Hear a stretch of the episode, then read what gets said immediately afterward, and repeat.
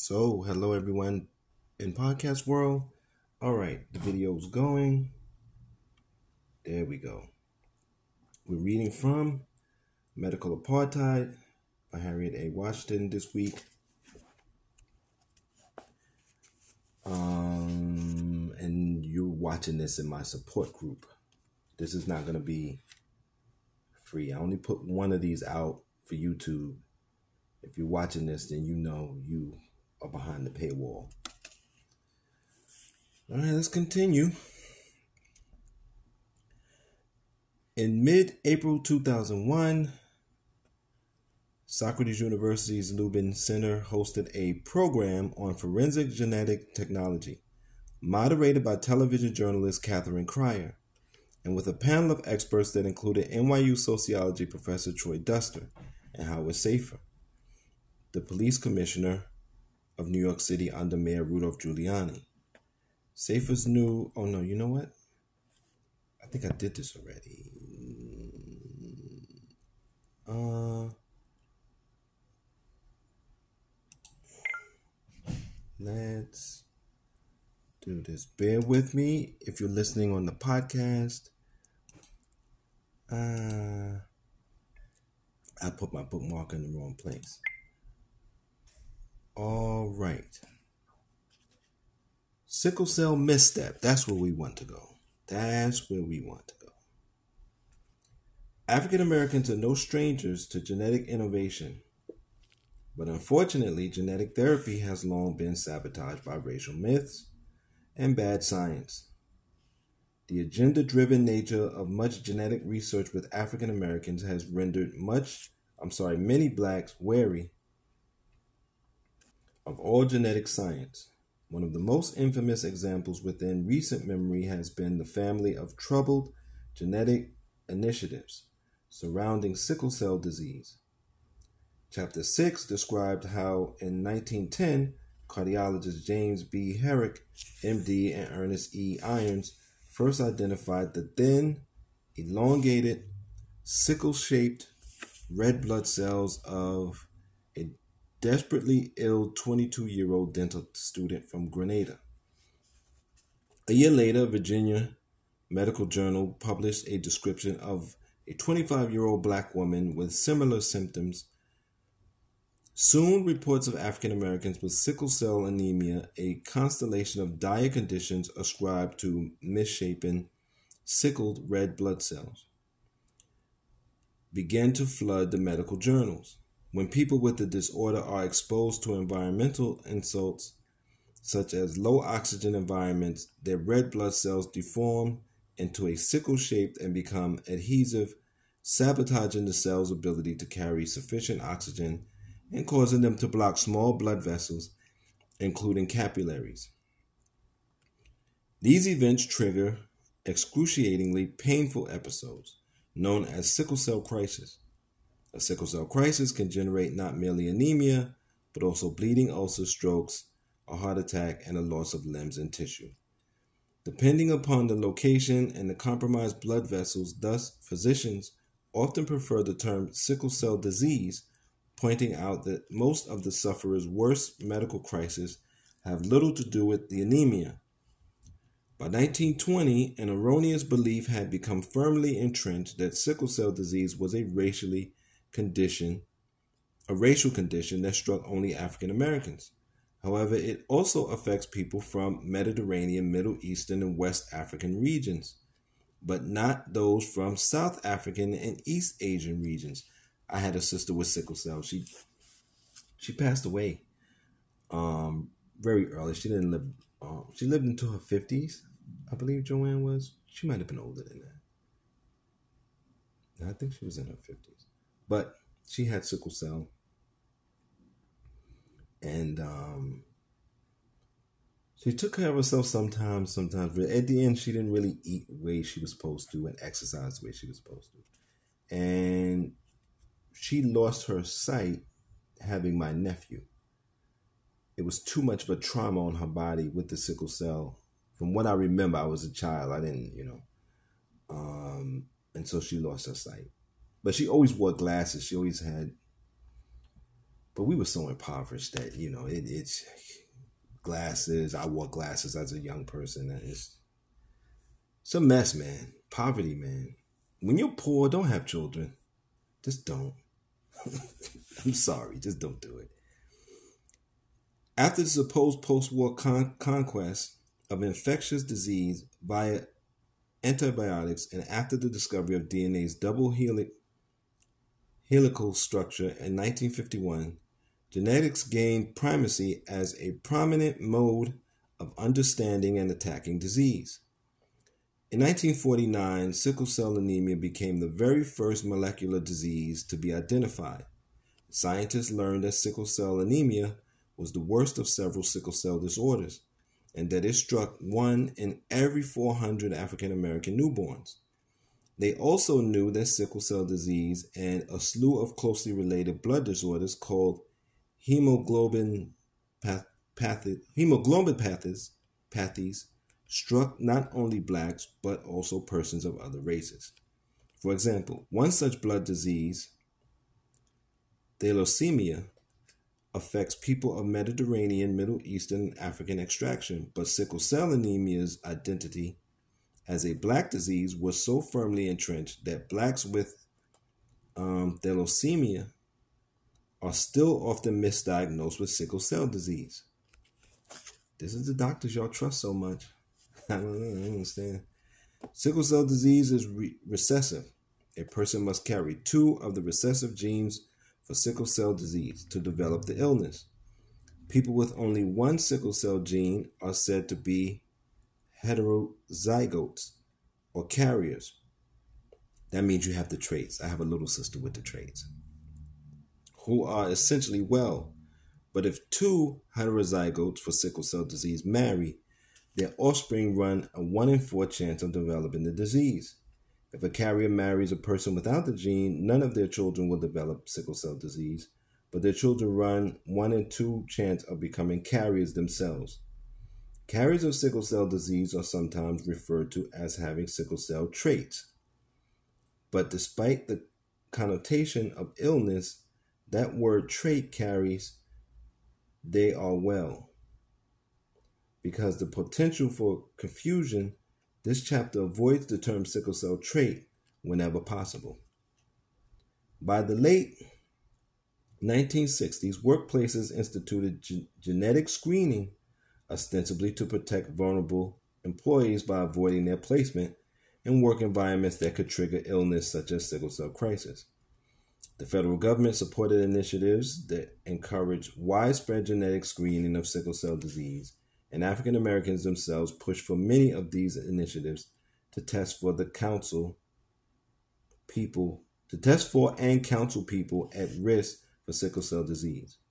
So there is no doubt that many of the projects were well intentioned. However, some were not. And in many cases, good intentions paved the medical road to perdition. Sickle cell screening created a huge problem, recalls Vernellia Randall, professor of law at Dayton University. Airlines, for example, said pilots with traits couldn't fly. Why not? If they were healthy. In 1968 1969, doctors at Fort Bliss in El Paso, Texas, grew concerned that Army basic training was suddenly proving more than usual, usually hazardous, even deadly. Within 11 months, four recruits had collapsed and died suddenly, all of them black. Even more alarming were the autopsy results that showed the men's red blood cells were now sickle shaped. The soldiers were black, and the high altitude of the boot camp, 4,060 feet, suggested that the deaths might have been due to sickle cell disease crisis triggered by low oxygen environment, characteristic of high altitude. But the New England Journal of Medicine reported that the men's death noted that the sickle cell didn't necessarily mean that the men had sickle cell disease, because the misshapen cells could have been a consequence, not the cause of their deaths. When the National Academy of Sciences studied the deaths, it could neither rule out sickle cell anemia nor prove that it had killed the men. But the U.S. Air Force Academy rushed to judge promptly issuing a directive barring the admission of all black sickle cell carriers. Healthy people, carriers were permanently grounded, were banned from co piloting, and were reduced to ground jobs, anything to reduce us. We could be in the army, we could be cannon fodder, we can be that, but they don't want us to Air Force, no.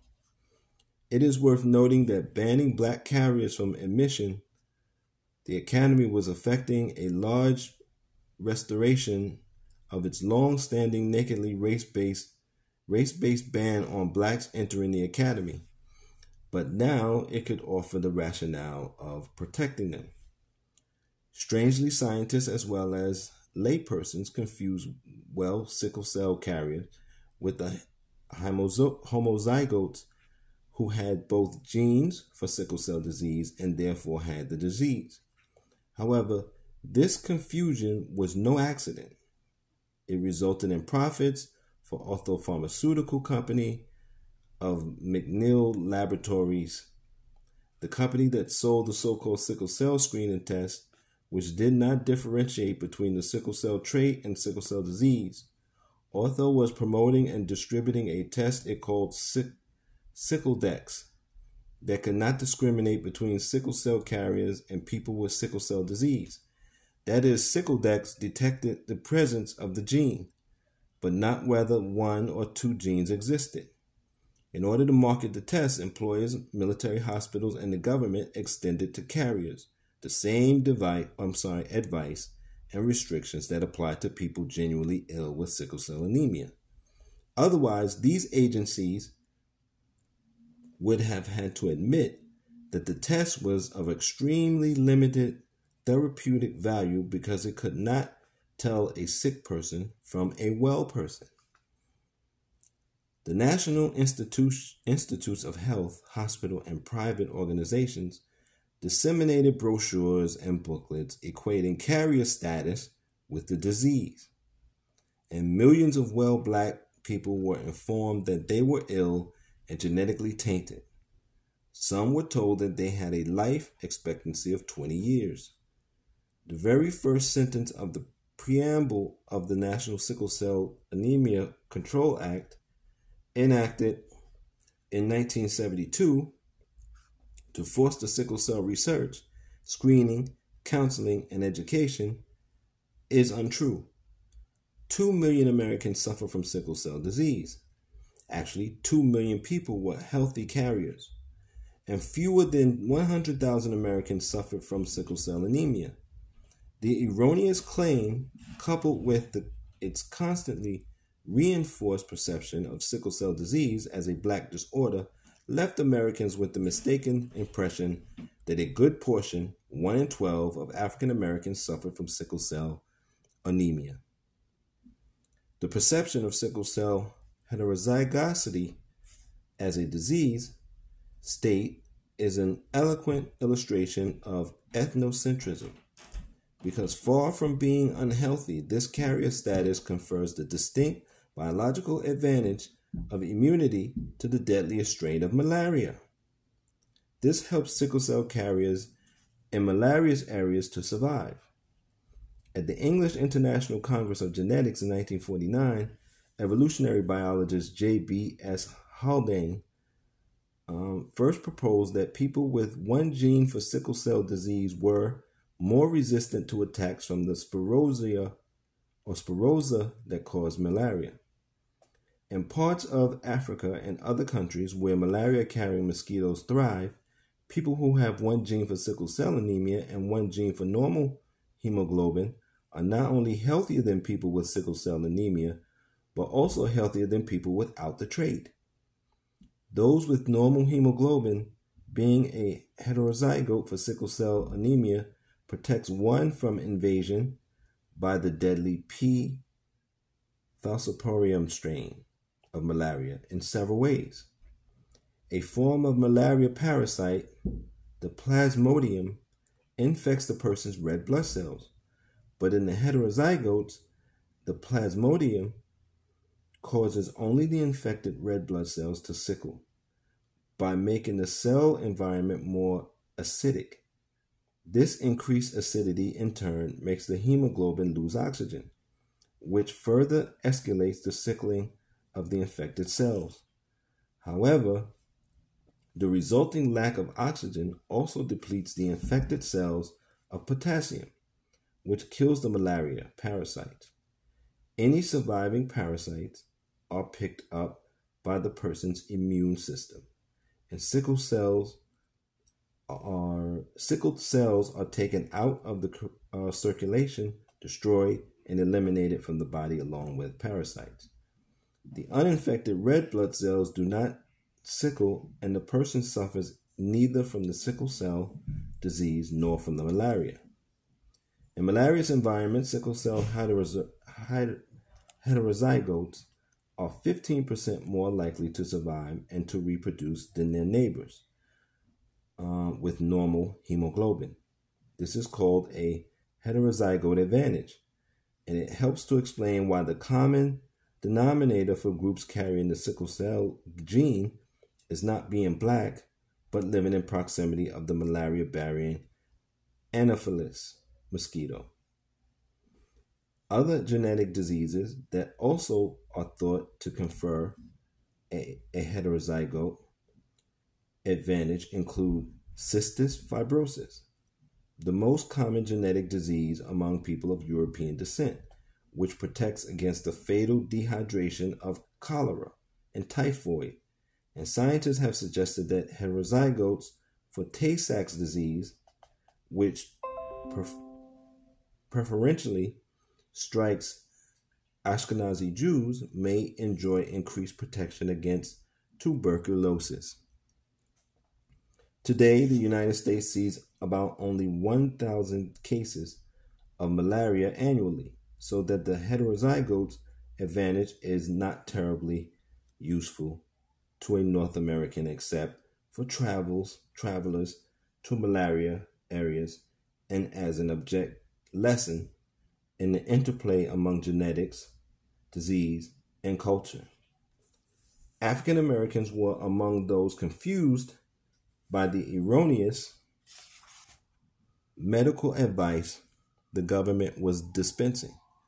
Many states mounted compulsory genetic screening programs which made which many blacks welcome, but which caused others, including genetic experts, to feel stigmatized.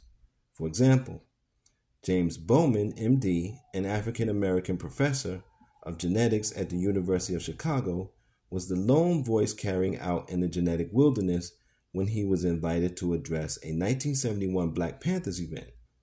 There, sickle cell screening was being conducted by community leaders who wanted that who warned that anyone who tested positive could expect to live only 20 years longer. Bowman forcefully objected that the testing was unable to identify the genuinely ill and that in any case, the clinical picture was far from dire, or far less dire. Despite Bowman's credentials and protests, the black and white organizers persisted in the erroneous testing and counseling. People don't talk about the Black Panthers hospital program and food program. They talk a little bit about the food program, but not a lot of, they don't talk at all about the free clinics they had yeah, we had free, we had universal health care in the 70s, at least in our community. 17 states enacted sickle cell screening laws, often in response to requests from African Americans. But black Americans did not clamor for workplace screenings, which threatened privacy and raised questions that could create a genetic underclass of workers. In 1971, about 900 diseases were known to be genetic. Yet screening tests could identify the carriers of only 50 genetic diseases. However, screening for sickle cell was the genetic test performed most often by employers. By 1975, ten, tens of thousands had been screened for Tay Sachs and thalassemia, but half a million blacks had been screened for sickle cell disease in the name of eugenics. A social history of genetics by Daniel um, Kevles notes No one argued seriously for the screening of every possible parent, but some did urge the screening of people from groups at comparatively high risk for particular genetic disease, diseases, notably blacks. The National Institutes of Health Policy and publications focus exclusively on African Americans solidifying sickle cell. Um, sickle cell anemia in American psyche as a black disease. Unfortunately, the government policy still confused the disease state with being a carrier. Screenings were performed en masse at a variety of sites in an assembly line fashion with agenda driven, inaccurate counseling. When screenings revealed that a person carried the trait for sickle cell disease, that information was dumped upon her. She was informed she was sick, given a brochure that erroneously equated the disease with the trait, then often dismissed without further support or answers except for the one piece of advice that was always dispensed. The inadvisability of marriage between two people with traits because they could produce children with sickle cell anemia. We used to do that. I remember as a teenager growing up, when I was dating, I would oh shoot, I think I lost the page. I would always um I would always ask the person um if they had sickle cell. We would ask each other um who had sickle cell and who didn't. Oh shoot, I think I lost my page. I think we're here. Um,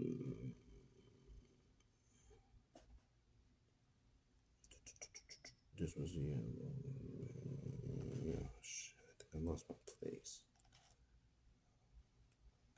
Um, where, where? Okay, boom, boom.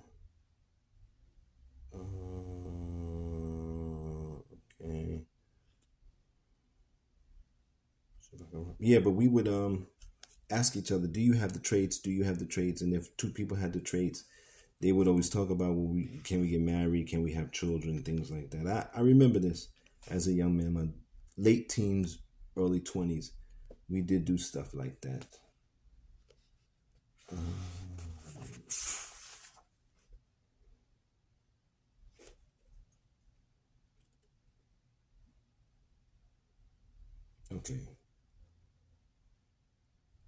Yeah, that's where we left off.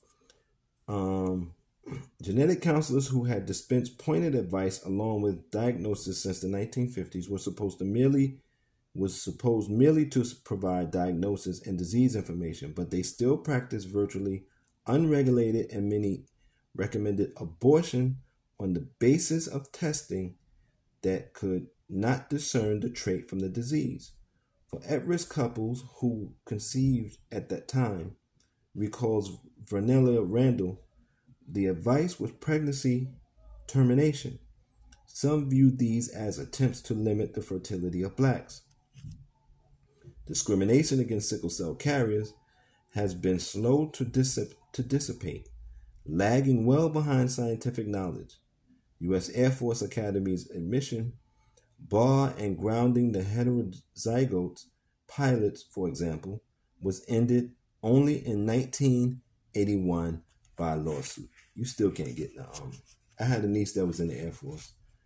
Uh, I don't think she was in the pilot program, but um, I think she could have got in, but wanted to do the other stuff. But then she left it altogether. But it's hard for black people to get in the Air Force. And it's hard for you to do anything other than grounds work when you're in. Every black person I know that was in the Air Force, they didn't do they didn't fly. So um, and I want to ask one of them, you know, but it's touchy asking black people when talking to black people about social reality and political reality is, is you can't do it. Um, they're so disconnected from it, and, and and it's painful. I guess I don't know why they're not doing it to themselves, but it's painful for people, so you know you can't really talk about it. Anyway, we're going to um, continue reading for medical apartheid this week and next week. We're going to have a different book. I'm, I think I'm going to do regulating the poor. I'm going to be reading from.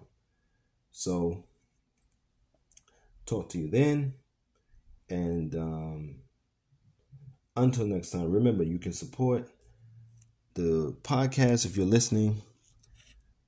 Direct donation um, hit the links, or become a sponsor.